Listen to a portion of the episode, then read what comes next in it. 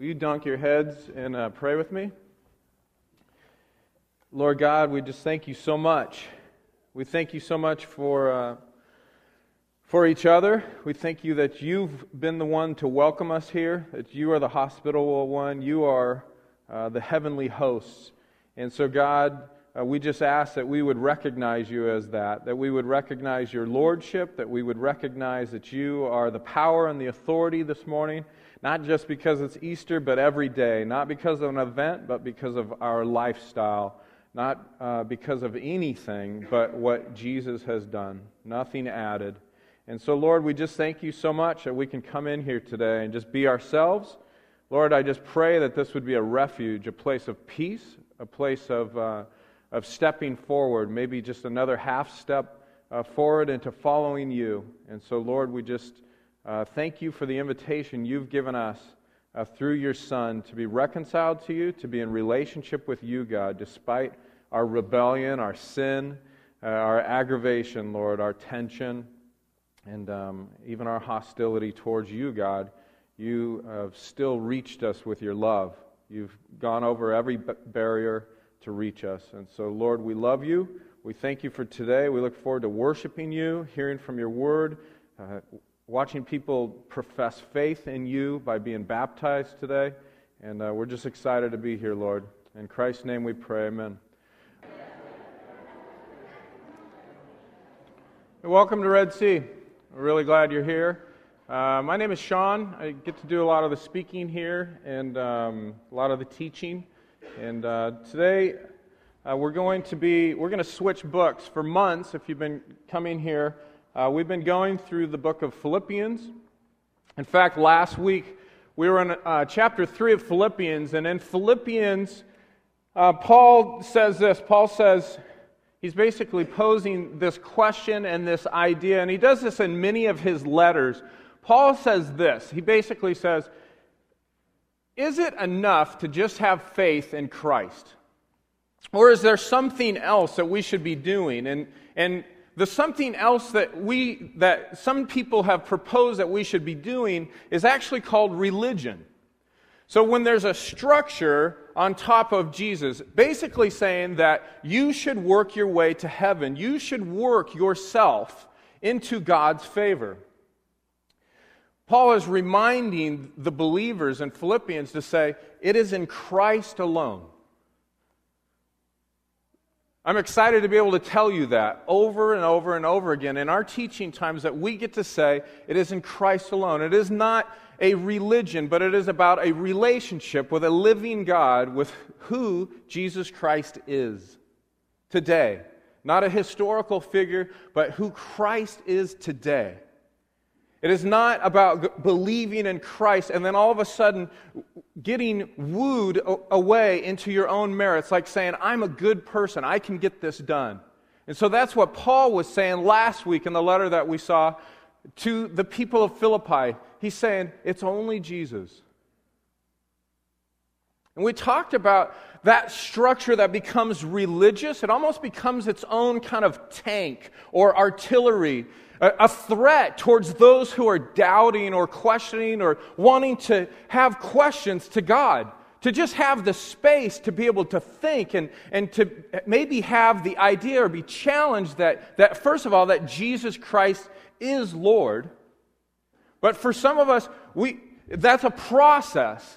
We don't just go, oh, Jesus Christ is Lord. A lot of the times, the hardest part of us seeing that Jesus Christ is Lord and not thinking that we have to be a good person is religious people. He's saying religious people can be quite oppressive, they can be very negative towards the message that is so clearly found in Jesus Christ alone. And so basically, last week, what we learned is Paul says this there's power, corruption, and lies in religion when man tries to tell another man how to deal with God. He's provoking us to go, what does the Word say to me? And what does the Word say consistently about who God is? And in reflection of who God is, what does that mean about me? What is this conversation like that I could possibly have with God minus a guy like me, minus a pastor, minus a priest, minus who everybody says is religious. What would it be like for me to have a relationship, me and God? And Paul takes out the hammer and just starts crushing the power, corruption, and lies of religion that separates people, that constantly creates these dogmas that says, I'm right and you're wrong. I follow Jesus the right way and you do not. Do you hear the liberation in the real message? The real message is that you've been set free by Christ. The real message is that we're not taking a scorecard of who's got the worst sin in our community. We're traveling together, following God as a community, because all of these letters that Paul wrote, they are to a community traveling together in grace, saying, You're okay, I'm okay. Because God says it's okay for us to be just as we are, not as we should be. And a lot of times we hear the message in our own heads that says, I got to be a certain way before I could be a part of anything to do with God. That's a lie. So today, because of the gospel of Jesus Christ, I get to welcome you just as you are. We get to see ourselves on the same level, sitting side by side, going, What could God have to say to my life? And would it really matter? Today's that famous Super Bowl holiday for Christians. It's the one we, are, we get all geeked up for. When essentially the power that's offered and, and, and symbolically shown through this holiday, this power is available every day.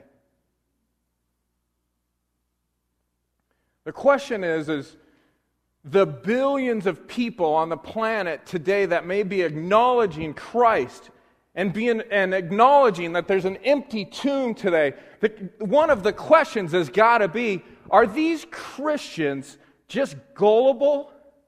Is this just kind of a goofy little trip? Is this something that we get all dressed up for and then we come out to say, hey, the, there's an empty tomb? Jesus has risen. Or is it truly a lifestyle? Is it something that's true that, that this event called the resurrection, which we call Easter, so loosely and, and so uh, commercially in our culture, but is this the day of resurrection? Is this the day that Jesus separated himself from every other claim? Is this resurrection different than reincarnation?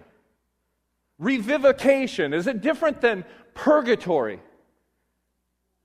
The Bible says yes. The Bible and Paul, we're going to see a scripture today where there's a very clear dividing line that makes us very uncomfortable. Jesus said, What? Uh, voice is getting nervous, heart's pumping fast. You mean that there's a difference between what Jesus says and what others say, and, and what Paul, the apostle, says, and what the scriptures continuously point out? That there is something that's been laid out completely on the line. That Jesus isn't talking about anything mushy. It's not kind of, it's not maybe he did. Paul is saying the claim here is that Jesus Christ is Lord and that he was resurrected, that he rose from the dead. And that is something we should be thinking about more than one Sunday a month where we get together for a bad brunch and with some of the relatives we don't always like. Let's be honest, okay? And maybe you're one with one of those relatives called a Christian who dragged you here. There's 30 of you being held bondage right now. I know it. I feel so bad for you. I'm going to try and make this quick and harmless, except for Paul and Christ don't. Jesus lays it down as there's, there's a very clear line here those who believe and those who don't. And he says, I am the way, the truth, and the life. No one goes to the Father except through me. That creates a lot of tension. And Paul's talking about that. And today we're going to look in 1 Corinthians. If you'll turn to 1 Corinthians chapter 15 with me. And I'm going to admit right now that I chose kind of a weird scripture, so you may not have heard this one on Easter.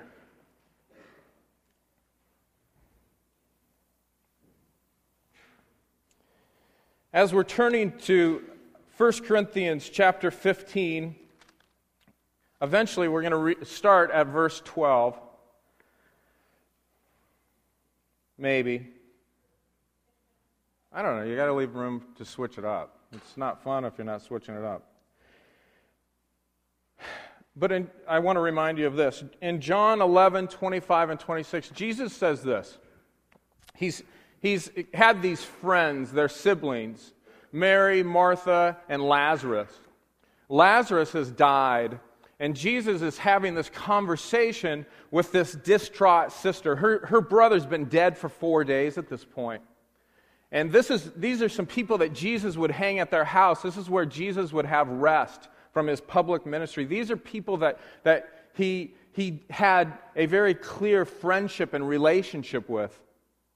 And so Martha's talking to Jesus, and, and she's talking about her brother dying, and she's, she's, she's deeply saddened and she's grieving. And, and she speaks to Jesus, and Jesus comes back and he says, uh, I am the resurrection and the life. He who lives through me will never die. And then he says this to her.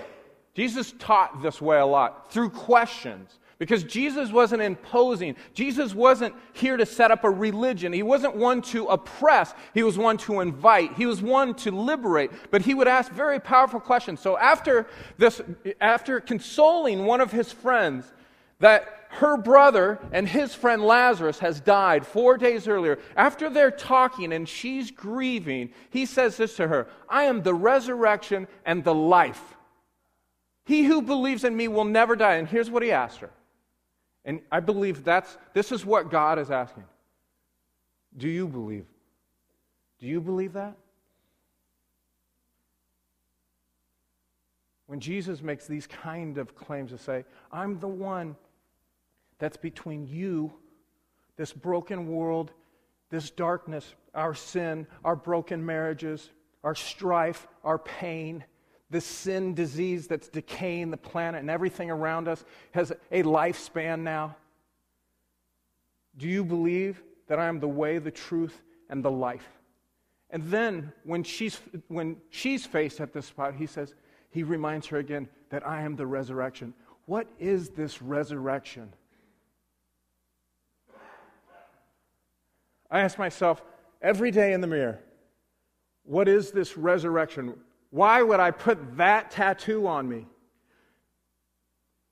Because while we say, oh, if I believe in Jesus, I get to live forever, that is an amazing thing that Jesus claims. And that Jesus, those of us who believe in him, that he delivers. But this resurrection means this, and maybe you've never heard this meaning before. This resurrection means a reversal of death. That you could start living now. Instead of living in the rhythm of death where everything is temporary, that you would have an eternal perspective through Jesus Christ to understand that everything that happens now matters that there is deep meaning and purpose, and that this isn't just some random lottery, but that God could actually be choosing you and pulling you into His good graces. That God would have a plan for you. You. But Paul, right here, and now we're going to read in chapter 15 of Corinthians. Paul has found a community that's weary, and maybe you're weary too. I find myself very weary at times. I find myself going, Oh, I'm following Christ. In fact, I'm a pastor. Of all people, why would I have these doubts? Why would it be so hard? It is and I'm here to tell you that anybody that's, that's sold you on fairy tale Christianity has lied to you or not set up. Maybe they had great intentions, but they have not set up the truth of what it means to follow Jesus Christ. Because if you were to walk in his ways, you should have lots of tension. There should be some strife. There should be suffering and persecution in your life. And you're like, really? Really? If we were to walk in the same ways, then that tension that's happening in us, that God uses to bring forth beautiful things like a cocoon, right? Like something that's not beautiful, and He recreates something through the tension into something beautiful. And that's ultimately what we call the resurrection. And so, if we are to walk in His ways, we will endure some of that same path because the Bible says, pick up your cross, start to follow in the way of Jesus. But without the power of resurrection, without the big vision, without the focus that there's some meaning and purpose to this, we get back to do I really believe this? Because I can tell you, I have to revisit that. Why would I want to come here and preach every week? Seriously, who wants to prepare that to stand in front of others. And why would we want to wake up and do this? Why would we want to go into other people's homes that believe in Christ and, and, and give our life away to them? Why would we continue to spend this time reading this word? Is, are we the most gullible people? Why Christ? That's what he's asking. Why are we doing what we're doing right now? Why is there just this much of an attention span in the depths of our hearts that says, yeah, do I believe that? Is this true? This is where Paul brings us. 1 Corinthians chapter 15. Will you stand as we read from verse 22? I'm sorry, verse 12. I knew I'd switch it up on you. Now, if Christ is proclaimed as raised from the dead, how can some of you say that there is no resurrection of the dead? But if there is no resurrection of the dead, then not even Christ has been raised. And if Christ has not been raised, then our preaching's in vain and your faith is in vain. We are even found to be misrepresenting God because we testified about God that he raised Christ, whom he did not raise, if it is true that the dead are not raised. For if the dead are not raised, not even Christ has been raised. And if Christ has not been raised, your faith is futile. And you are still in your sins. Then those also who have fallen asleep in Christ have perished. If in this life only we have hoped in Christ, we are of all people to be most pitied. Will you please have a seat?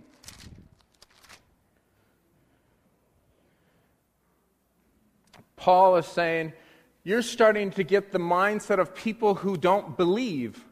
You're starting to live like people who don't believe there's been a line drawn. You're starting to be people that don't believe that Christ has the power.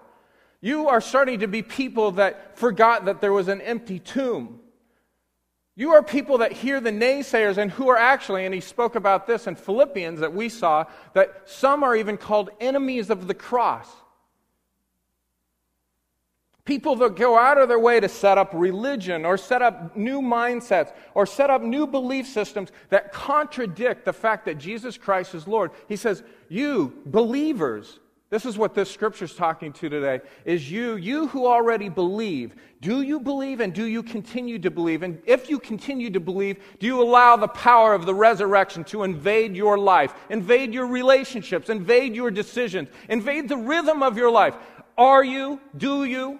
This is what Paul is saying. Paul's saying, you're getting whacked out. You're getting over to the side. And so he starts almost this ridiculing, satirical lean in on them where he says, You call yourself a follower of Christ, yet you keep living in these other ways, these loosey goosey, mushy ways. He says, Then you're to be pitied. He says, In the end, your life doesn't really believe. You may not really believe. And the truth is, if you start listening to those who say Christ did not resurrect, that Easter is a big fairy tale. It is all about chocolate bunnies and hiding eggs and, and the little kids getting amped up on sugar highs. It is not about Jesus being raised from the dead. He says, if Jesus hasn't been raised from the dead, then what you're doing is a joke then the time that you're spent talking to an invisible God doesn't matter. And so we go back to Jesus' words to Martha to say, Do you believe? If you believe, don't waste your time. there should be meaning and purpose to your life. If you believe, what are you investing your life in? He's, he's scrutinizing them. He's saying there's a tight argument here, there's no middle ground. He comes to this conclusion. He's saying if the resurrection is a fraud, if it's just all fiction, then you should deduce these things. Why don't you write these things down? He's saying, well, number one, Easter's a lie. We're just getting hyped up. We just got all dressed up to hang out just for some day that really, truly is empty and goofy. I'd much rather be doing something else. If the resurrection's not true, we shouldn't be doing this. Goofy day, in America especially. He also says this. In, in 2, he says, and look at verse 14. He basically says, gospel preaching's a joke. He's saying those, and then obviously, gospel preaching's a joke if it's meaningless and empty, if somebody's up here doing this and taking from these words and spreading those words out, and if there's no Holy Spirit behind these words, if it's the, if it's the power of manipulation or persuasion, every speech class that we took, if it's based off of some guy talking, he's saying, forget about it. And he's like saying, Furthermore, those who speak about the cross as though it's true that Jesus died on the cross and that there's an empty tomb after three days, they're a joke. And that message is a complete joke. And anybody that talks like that, preachers, they're liars.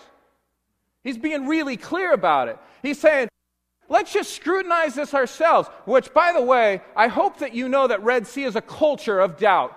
That Red Sea is a culture of where we're allowed to uh, not believe. It's a place where we can work out these this situation with God because we're coming with these really weird grids, broken lenses almost, as though we look at God and we see the cracks of everything that's come through our life the injuries, the, the burdens, the abuse, the things that, that cause us to not see this story clearly. He's scrutinizing. He's saying, Yeah, that's right. Let's quit acting like we have a rosy colored lens. If this isn't true, that rose colored lens that Jesus Christ came to tell us about a new kingdom doesn't exist. He's full of baloney. But if it's true, then live your life by it. Then follow this Jesus. Then take the same empowerment that lifted him from the dead like no other and live by that. Receive that. But remember last week's message. Don't become some pompous, thinking you know more than everybody because you've received that power.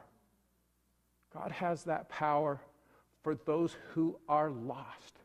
And you were once lost. You were blind, but now you see. You were lame, but now can walk. Don't you dare take that power that heals you and, and brought you through the process and not allow somebody else to be in that process.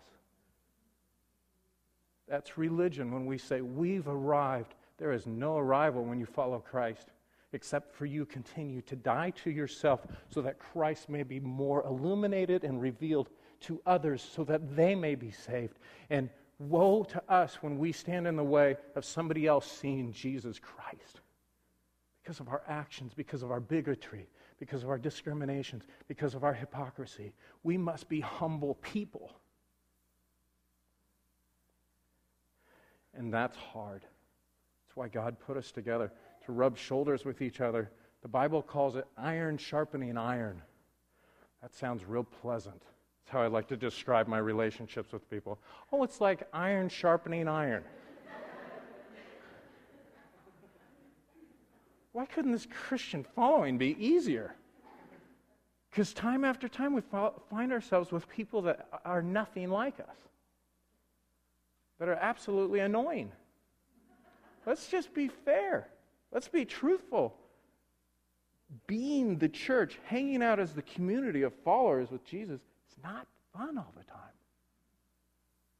And sometimes it's not even fun to be challenged by the scriptures that ask us tough questions. Do you believe? Do you believe in the resurrection? If you believe in the resurrection, it means there is new purpose and new, new things for you to be investing your life in. Do you want new life? That's what Jesus has offered. Well, I made you write down one. we must assume the following. If Jesus did not resurrect, Paul is telling us that Easter's a joke, it's a big fairy tale, that preaching's a joke, preachers are liars, and that those, he says, those that have come into Christ, those that believe they're dead already, but grandma knew Jesus, grandma's in dirt. Grandma didn't go to heaven. Grandma's not part of a kingdom. Grandma wasn't resurrected. Grandma's in the dirt. And so will you. And he's basically saying, You are the most to be pitied if you keep going with this story. If Jesus really was not resurrected, then live it up. Let's partay. Time to get loaded. Forget about commitments and marriage. Forget about real commitments to fidelity. Forget about sexual purity. Forget about keeping your marriage together. Why? What is that going to represent? He's saying if we take resurrection off the table, then we better become the best of the temporary livers. If this is it, if this is us living 80 years, 73 years, 76 years, oh, and if we could make it to 100, that'd be amazing. Without, depends. If we could make it really far, somewhat healthy and uh, with our mind, people would admire us without crapping our pants. That's, that's the best it's got to offer here. I'm going to retire down in South Florida or in Mexico if they don't steal my land. And I'm going to just surf the whole rest of my life. What are we doing here? He's saying. But Jesus keeps asking the question Do you believe? Do you believe? If you believe, then there's something to lay on the line. Lay the temporary on the line because resurrection is a, a nap. Death is but a pause. There's no more sting to it. You are eternally having victory over it because Jesus is who he said he is. But he says this, he presses in further. He says, And you're not forgiven.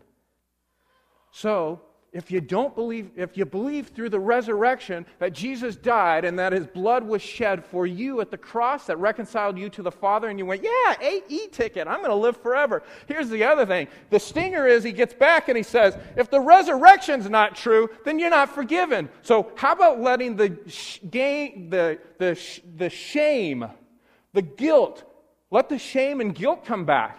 And here's the reverse of that. If you believe in the resurrection of Jesus Christ, are you living with shame and guilt that you do not need to because you're lacking allowing the power of the resurrection to cleanse you? Do you come to this table every week not really believing that God cleans messes? He welcomes us to the table which we call a sacrament, a sign of the true church, to say this broken bread symbolizes Jesus being beat, his body bursting, his flesh being torn apart, him carrying his cross for miles up to the place of the skull called Golgotha. He died for us. And he's saying, if he did not resurrect, what a terrible tragedy that is. But the sting that comes back to a believer is he says, Do you believe? Because if you believe, you don't have to live in this guilt and this shame of sin.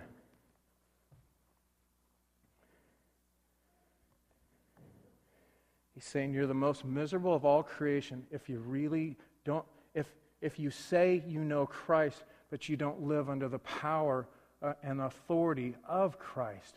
What is that? What is that to claim Jesus and then to go ahead and go live as a temporary citizen of this planet? Right now, let's just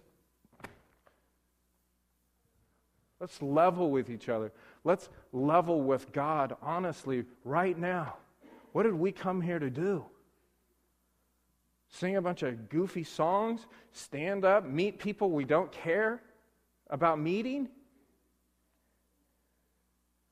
Or will we allow God to examine our hearts and find the place of unbelief? Because nobody is believing perfectly. Where do we lack confidence that Jesus died and rose again?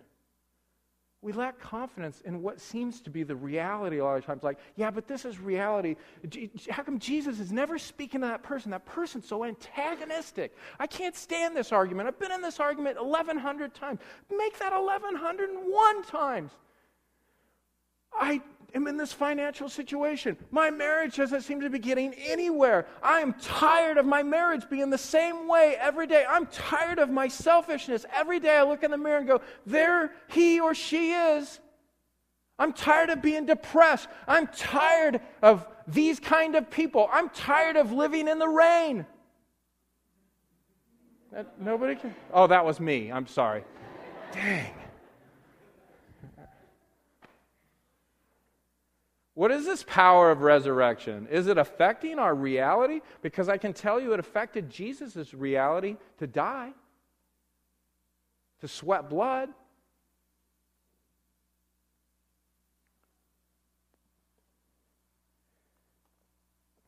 Let's look at verse 20 through 24. I'm done with his scrutiny. He says this in verse 20 of chapter 15.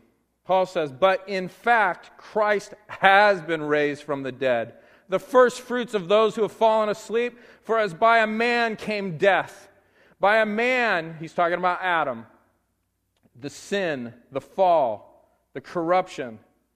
For as by a man came death, but by a man has also come the resurrection of the dead. For as in Adam all die, so also in Christ shall all be made alive but each in his own order Christ the first fruits, then at his coming, those who belong to Christ. He's talking about the succession. Here's the ramifications of resurrection, he's saying. He's saying he did raise from the dead. First him, and now these others, and then the past believers. And he's talking about, it's not. It's not a different resurrection. He's talking about these three ramifications. He's talking about two people, right? Adam and the fall and humanity. And then he's saying, Son of Man, the one who redeemed what happened at the fall and humanity, the things that are actually affecting your lives, the sin that riddles you and your thoughts, the thing that you just can't seem to get over, you're, you're feeling crushed by. This is what he's saying. There is a huge tsunami of a rhythm that comes from this man dying at the cross named Jesus Christ. That this is a revolution that sounds from that spot throughout all of history. And the Holy Spirit calls you to that, and you know that. And when He calls you to that, He says, This is the truth. In fact, it's not gobbledygook and crazy, ridiculous billions of Christians with this fairy dust in their mind. If this isn't just some beautiful book that's been written so eloquently and coincidentally by all of these men over hundreds of years. No, this isn't just a story about one who was predicted 700 years before he ever came to the planet to live humbly before us. No, he's saying this is the truth. In fact, you know it. And you know what? You don't need to hear it from me, and you don't need to even see it here because it's been written on your heart, and you know it. And well, so when Jesus says, Do you believe and you feel the Holy Spirit calling you because God is loving, God sees you in your dark places, and God moves you beyond emotion and beyond intelligence and your, our peanut head intelligence. He calls us, sorry if that sounded like a bad whack to your self esteem, but anyway, He calls us to Him. That's why we're here today. And that's why we come here on Sundays. That's why we go to each other's houses on Tuesdays, Wednesdays, and Thursdays. And that's why we tell people and we create tension. And we're at family reunions talking about that we believe in Christ. And people go, Do you really? You're kidding me. Yes, because I begin to think it through. I've taken an examination of my heart, and God asked me to repent. And when I repented and I came to the cross of where He died, and I know that there's an empty tomb, it changed my life. And we can argue about everything else, but my life has changed. My marriage is changing. My children are growing up a certain way. I'm living with a community of people that doesn't make sense on this earth in a temporary fashion, and there's no denying it. I'm sorry? That's what he's saying. Why are you living so sorry that the resurrection happened? Shouldn't you be the people that believe in the power of God and that therefore makes you the greatest lovers that the planet has ever seen because you follow the greatest lover? Come on now. What kind of assertion is Paul making? He's saying everything banks on the cross of Jesus Christ and the fact that he died and rose again. And we have to deal with that, not just now, not because I'm a yapper, where you're listening, held captive. Some of you really like, get me the heck out of here. That's fine. But what's it all going to mean? What's the true purpose? What will we really find in this Jesus and this resurrection? Will we find new life? Will we find a way of living that is so obnoxiously full of love and power and acceptance and grace and truth that God shapes you a new life? Yeah, I think so. I know there's children in here. I'll abbreviate this. This is PG 13. Put your hands over the kids' ears. I was king, and I mean king, of the a-holes. I was a greedy businessman. I was an angry person. I was a cocky son of a gun. Some people knew me from when I was a little boy. Nobody had short guy syndrome more than me.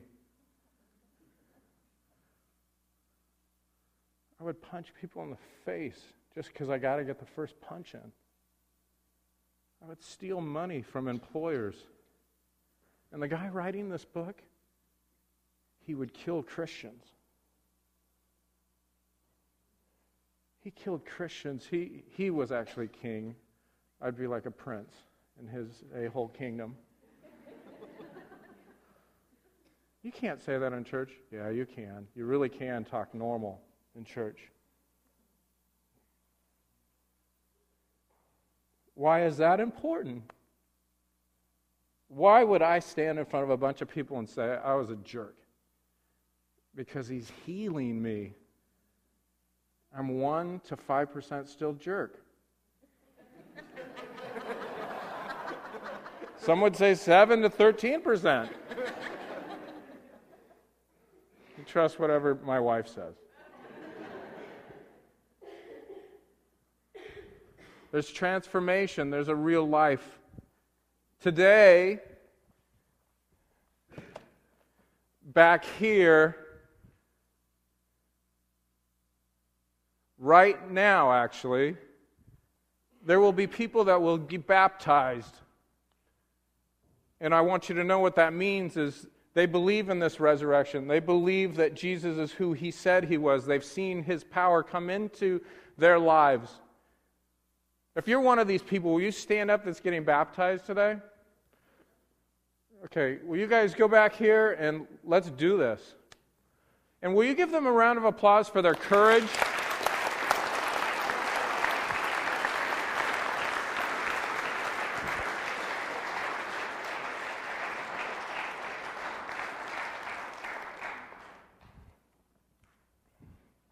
There is power over death. There is a power in God's grace. And before we go back here to baptize them, I want to read something from Luke. And you know, you've been looking at this picture, and the reason I uh, asked Kathleen to use that picture, as you see doubting Thomas sticking his finger into the side of Christ,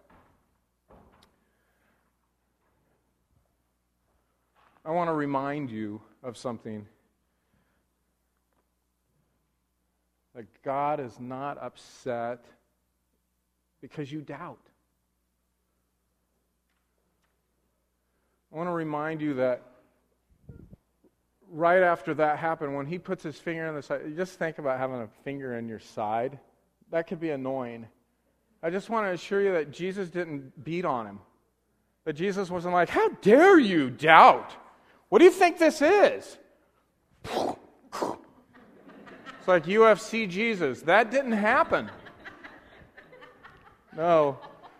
Jesus loves him, and Jesus loves you. And you go, oh, isn't that reserved for a bumper sticker? Shouldn't that be a nice little magnet for my refrigerator? Or that should be a really great t shirt I could buy at the thrift store. That would look fun. I just bought a sticker the other day at the coffee shop, and now I'm getting off. But anyway, it said, Um, Jesus, uh, wait, recycle for Jesus. I thought it was great. But here's the deal Jesus is more than recycling and rede- he's redeeming and regenerating our lives. Resurrection means that death is now being reversed in your life. That the power of resurrection is taking the dead things that exist in your life. There is dead things in your life. We are dead men and women walking until Jesus shows up, until we believe in that resurrection, and until his power, his scriptures, his Holy Spirit starts to reverse that.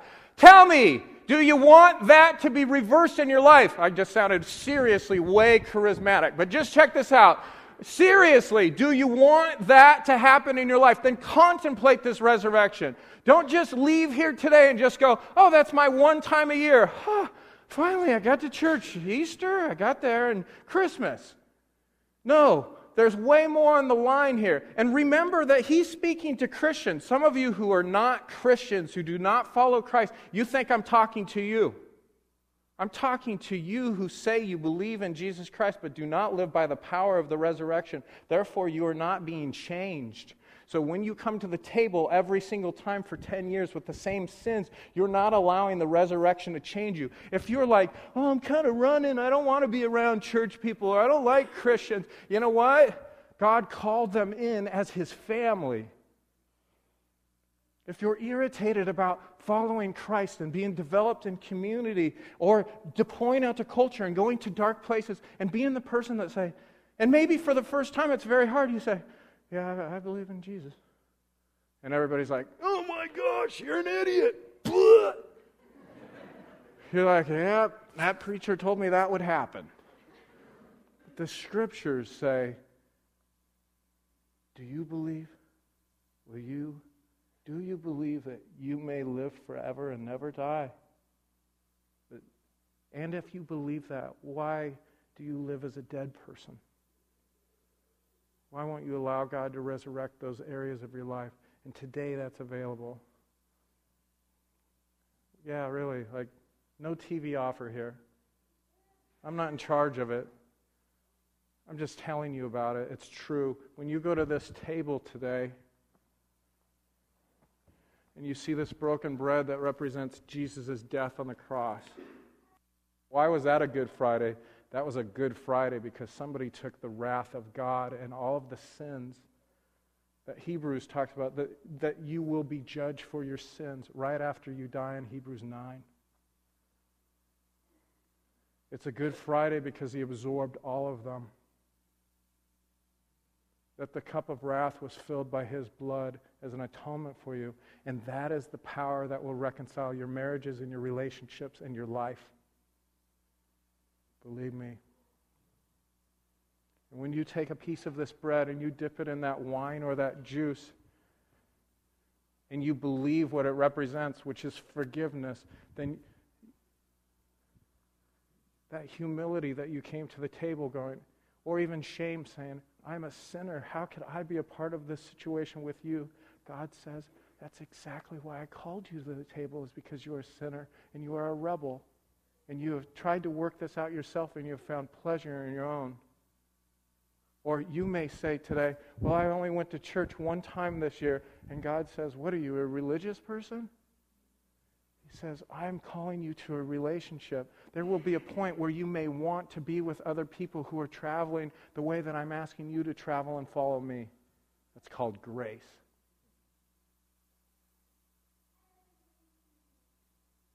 This is a true story. Aren't those the best? Of a Savior that died for you, knowing exactly where you'd be today.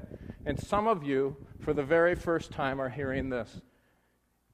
And more importantly, maybe some of you have heard this hundreds of times this story of Jesus dying for you, but more importantly, maybe today's the first day you actually believed. The people who will be baptized here in a few minutes believe. And what they're doing is they're professing their faith of believing. And what's being symbolized is that their old life, whatever they were king of that wasn't so hot, gets buried in a watery grave. And as they come out, it is a symbol of the new life that they have in Jesus. It doesn't make them perfect. If you uh, have one of these people in your family, don't expect them like to be like perfectly changed now. They're not paying for your brunch or your lunch, okay? but they are accepting their life in Christ and they are being forgiven. Will you please pray with me? Lord Jesus, we love you so much because you did die.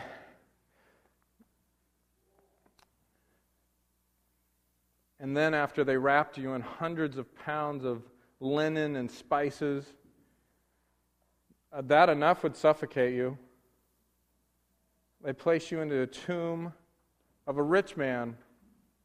But the scriptures say that you were a poor man, a homeless man, no place to rest your head.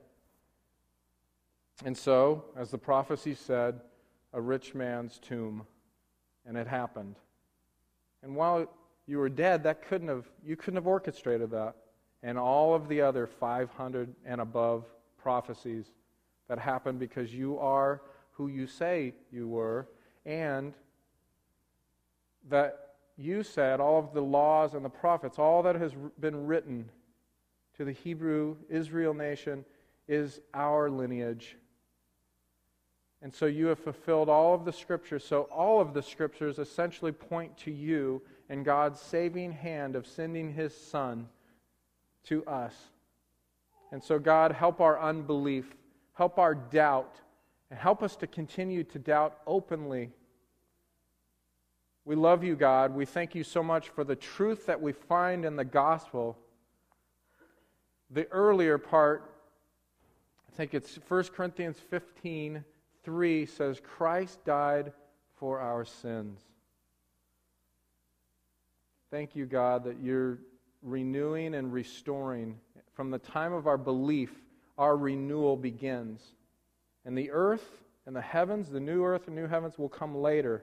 But we have a special place of renewal. We're a special place in your sights. So we love you, God. We thank you for the people who are about to be baptized and what you've done in their life. We ask that, uh, Lord, we would seek you all the more, that those who are doubting will find answers only from you. We love you so very much, we thank you. In Christ's name we pray. Amen. Right now, we're going to have one song. We're going to take an offering. Okay, some of you are going, oh my gosh, they pulled me in here and they want my money. No, we don't want your money. If you believe in Jesus, if you believe in the mission of loving the world and loving your neighbors, and it's an expression of you loving God, and you invest in this life, and you believe in this mission that God has called you to, then give to God. You're giving it through this funny paint can, and you're giving it through this expression of the truth. But this isn't the only church on the planet, this is a part of the church. So if you are new, we would love for you to absolutely be the guest and do not feel any obligation to be a part of putting money into this offering bucket. So we're going to sing one song, do our offering, and then we're going to see some baptisms, then we're going to sing, and then we're going to jet. If you want to go get your kids, uh, you can go downstairs uh, during this next song and go ahead and get your kids, and uh, I would even welcome that. So, okay, I think we're ready to roll.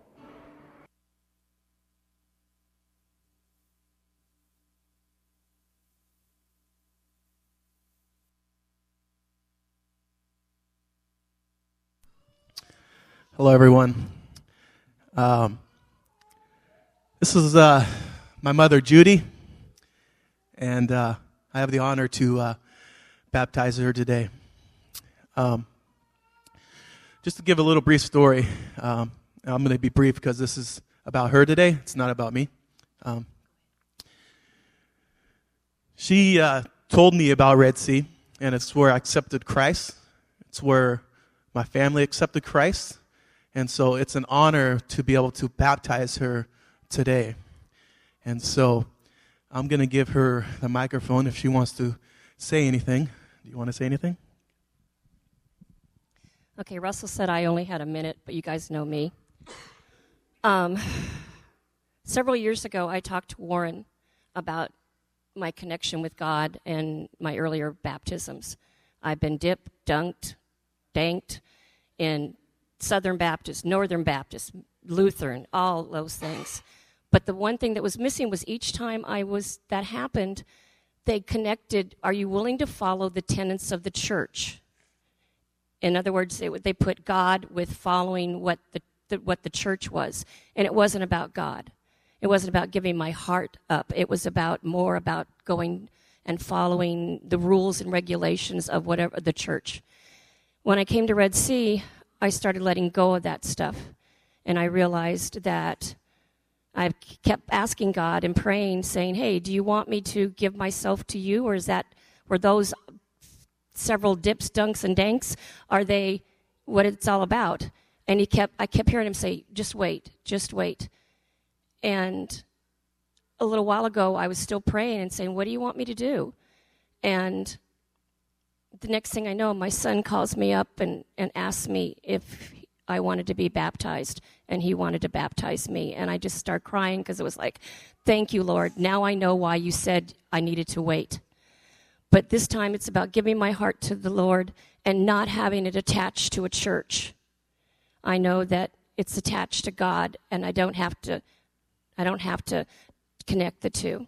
And thank you. Okay. So, do you believe that Jesus died and was raised for you? Okay.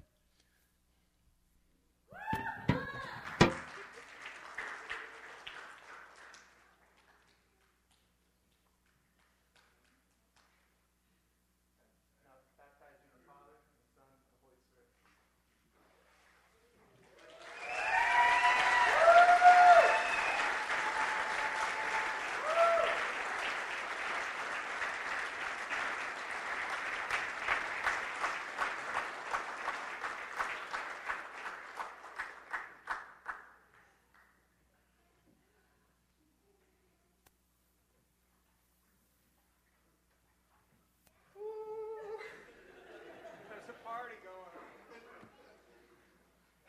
This is Lazaro, and uh,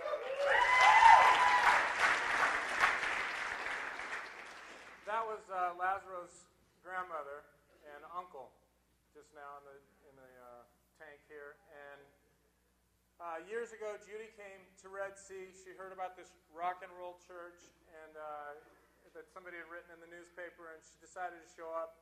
And when she showed up, uh, she should have gotten consent from her family because her whole family now is following Christ.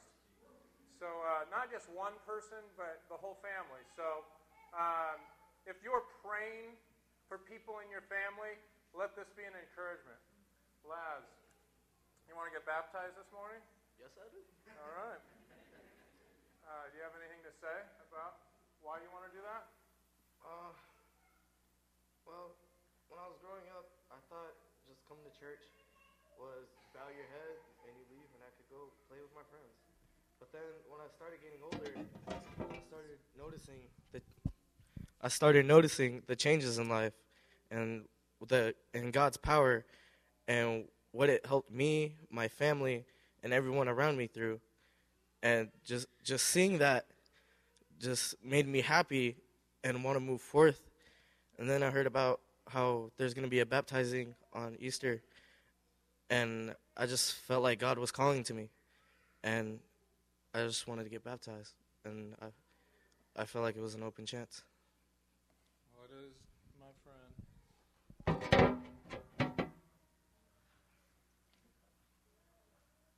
Lazaro, do you believe that Jesus is the Christ, the Son of the living God, and that he came to this planet to live and to die and to be resurrected for you? Yes. And in the name of the Father, the Son, and the Holy Spirit, I baptize you.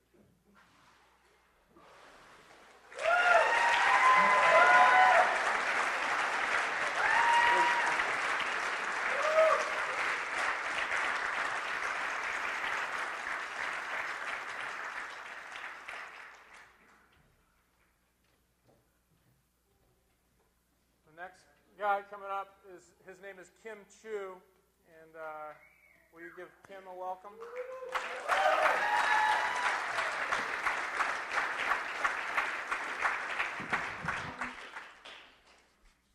Kim, you're going to be baptized today. Do you have anything that you want to say?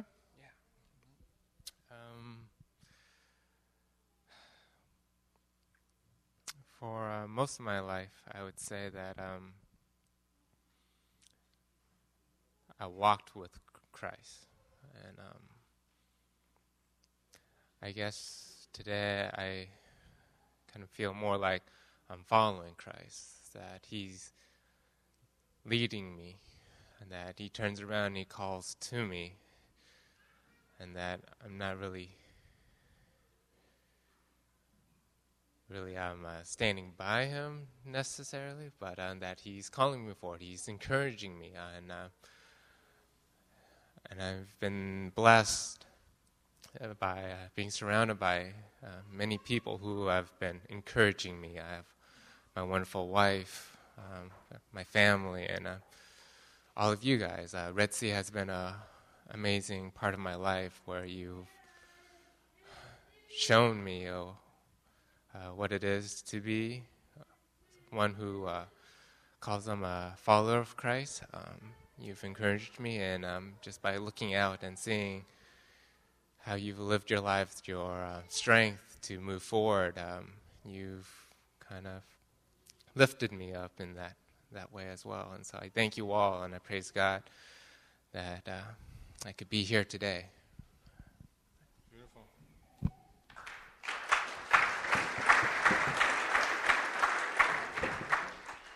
I just want to say, uh, Kim was one of these guys that uh, absolutely, almost from day one, had questions, and uh, came to me and uh, would have appointments, and we would sit and we would talk, and uh, and we could we'd pray about things, and and he would go and, and process it, and he had uh, a family and his wife, like he's talking about, that that would process that with him and uh, it's been a very beautiful process to see it. It's been very innocent process to watch him come from uh, the Catholicism that he knew into a relationship with Christ. And so it's just a pleasure to be here with you, Kim. Kim, do you believe that Jesus is the Christ, the Son of the living God, and that he died and he rose again for you? Yes. Then in the name of the Father, the Son, and the Holy Spirit, I baptize you.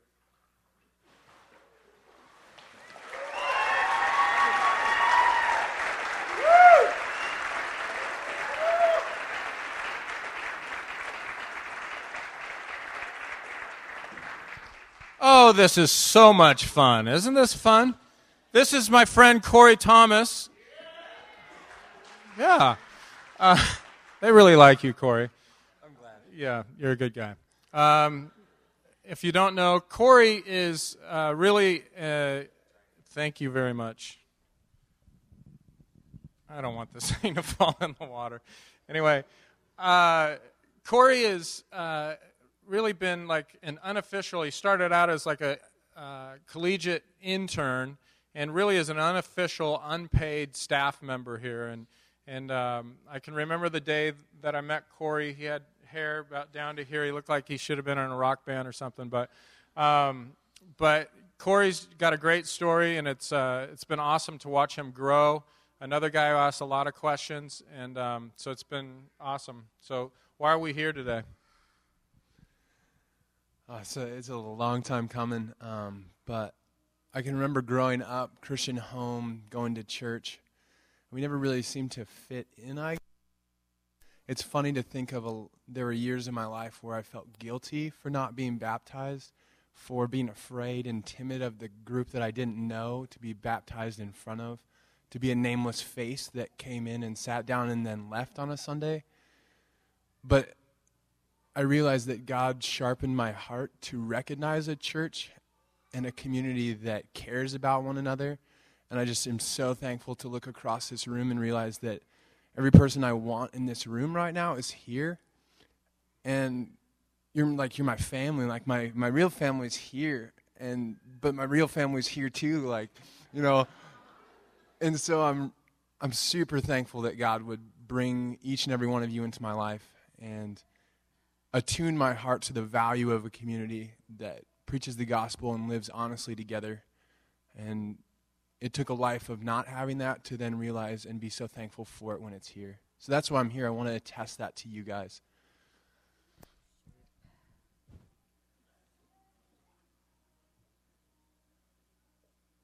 Corey, do you believe that Jesus is the Christ, the Son of the living God, and that he died and that he rose again for you? Yes. In the name of the Father, and the Son, and the Holy Spirit, I baptize you.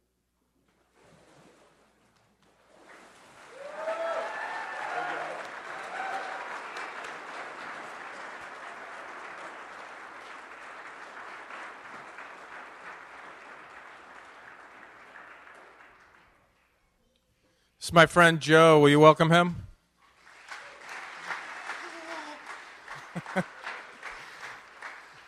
Joe. Joe's been traumatized, my friends. This water is not warm. People are throwing stuff back here. Anyway, uh, this is my friend Joe, and um, it's been awesome to watch Joe come here. And uh, and if you're in his home community, you've probably had a front row to watching Joe and the changes. And if you've been in relationship with him, uh, then you know that uh, God is doing a, a, deep work in Joe, that he's not just allowing God to just pass him by. And so uh, Joe's here because he's ta- taken God up on his offer. And so, Joe, do you have anything that you'd like to say? Not drop this in the water and kill myself and Sean. Um, Sean pretty much said it. Over the last year, my life has changed drastically. Um, there were a couple people in my life that wouldn't let me skate by with not challenging myself and challenging my faith and growing. And it's because of them and the members of my home community and everyone here at Red Sea that I'm here today doing this, professing my faith, really kicking it off, starting my new life, starting everything over again, and leaving it all behind. And let's get it on.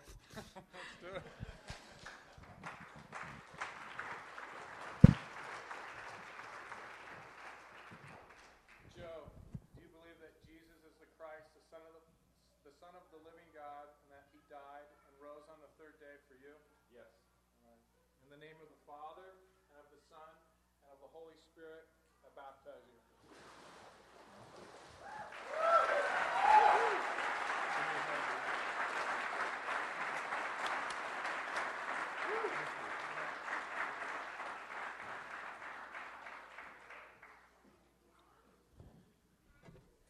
Coming into the tank, uh, last but not least, is uh, my brother Dom.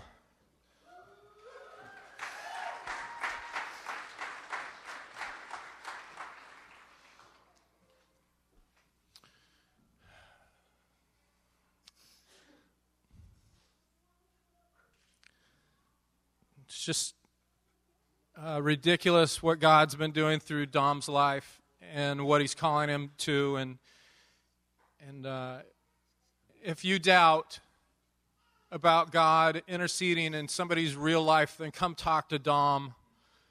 Dom came uh, to my office and uh, was letting me know something that I didn't even remember. A couple years ago, we were standing at a coffee counter, and I invited him to this place called Red Sea, and he took me up on that invitation a couple years later, and uh, and came here, and uh, has accepted Christ, and uh, hearing his story and his thankfulness for what God has done in his life uh, will supercharge you and has supercharged me for the next 10 years. Because if uh, we work this field and, and commit to the, to the Lord in this area, um, if, at the end of 10 years there's another Dom sitting in my, my office, uh, I will do that. And uh, I hope that you will ask him about his story so that uh, it would be inspiring for you to continue to commit to living the life for Jesus so that others can see that. Dom, uh, do you want to say anything? Okay. I'm just I'm shaking up here, but I just want to thank God for the work that He's doing in my life and for changing my heart and my just all of my thoughts. I want to thank the church. I want to thank Sean.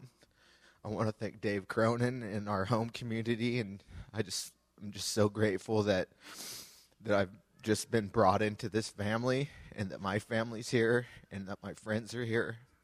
And I just I just can't explain to you just the the emotions that I've been feeling lately and I just I just thank God so much.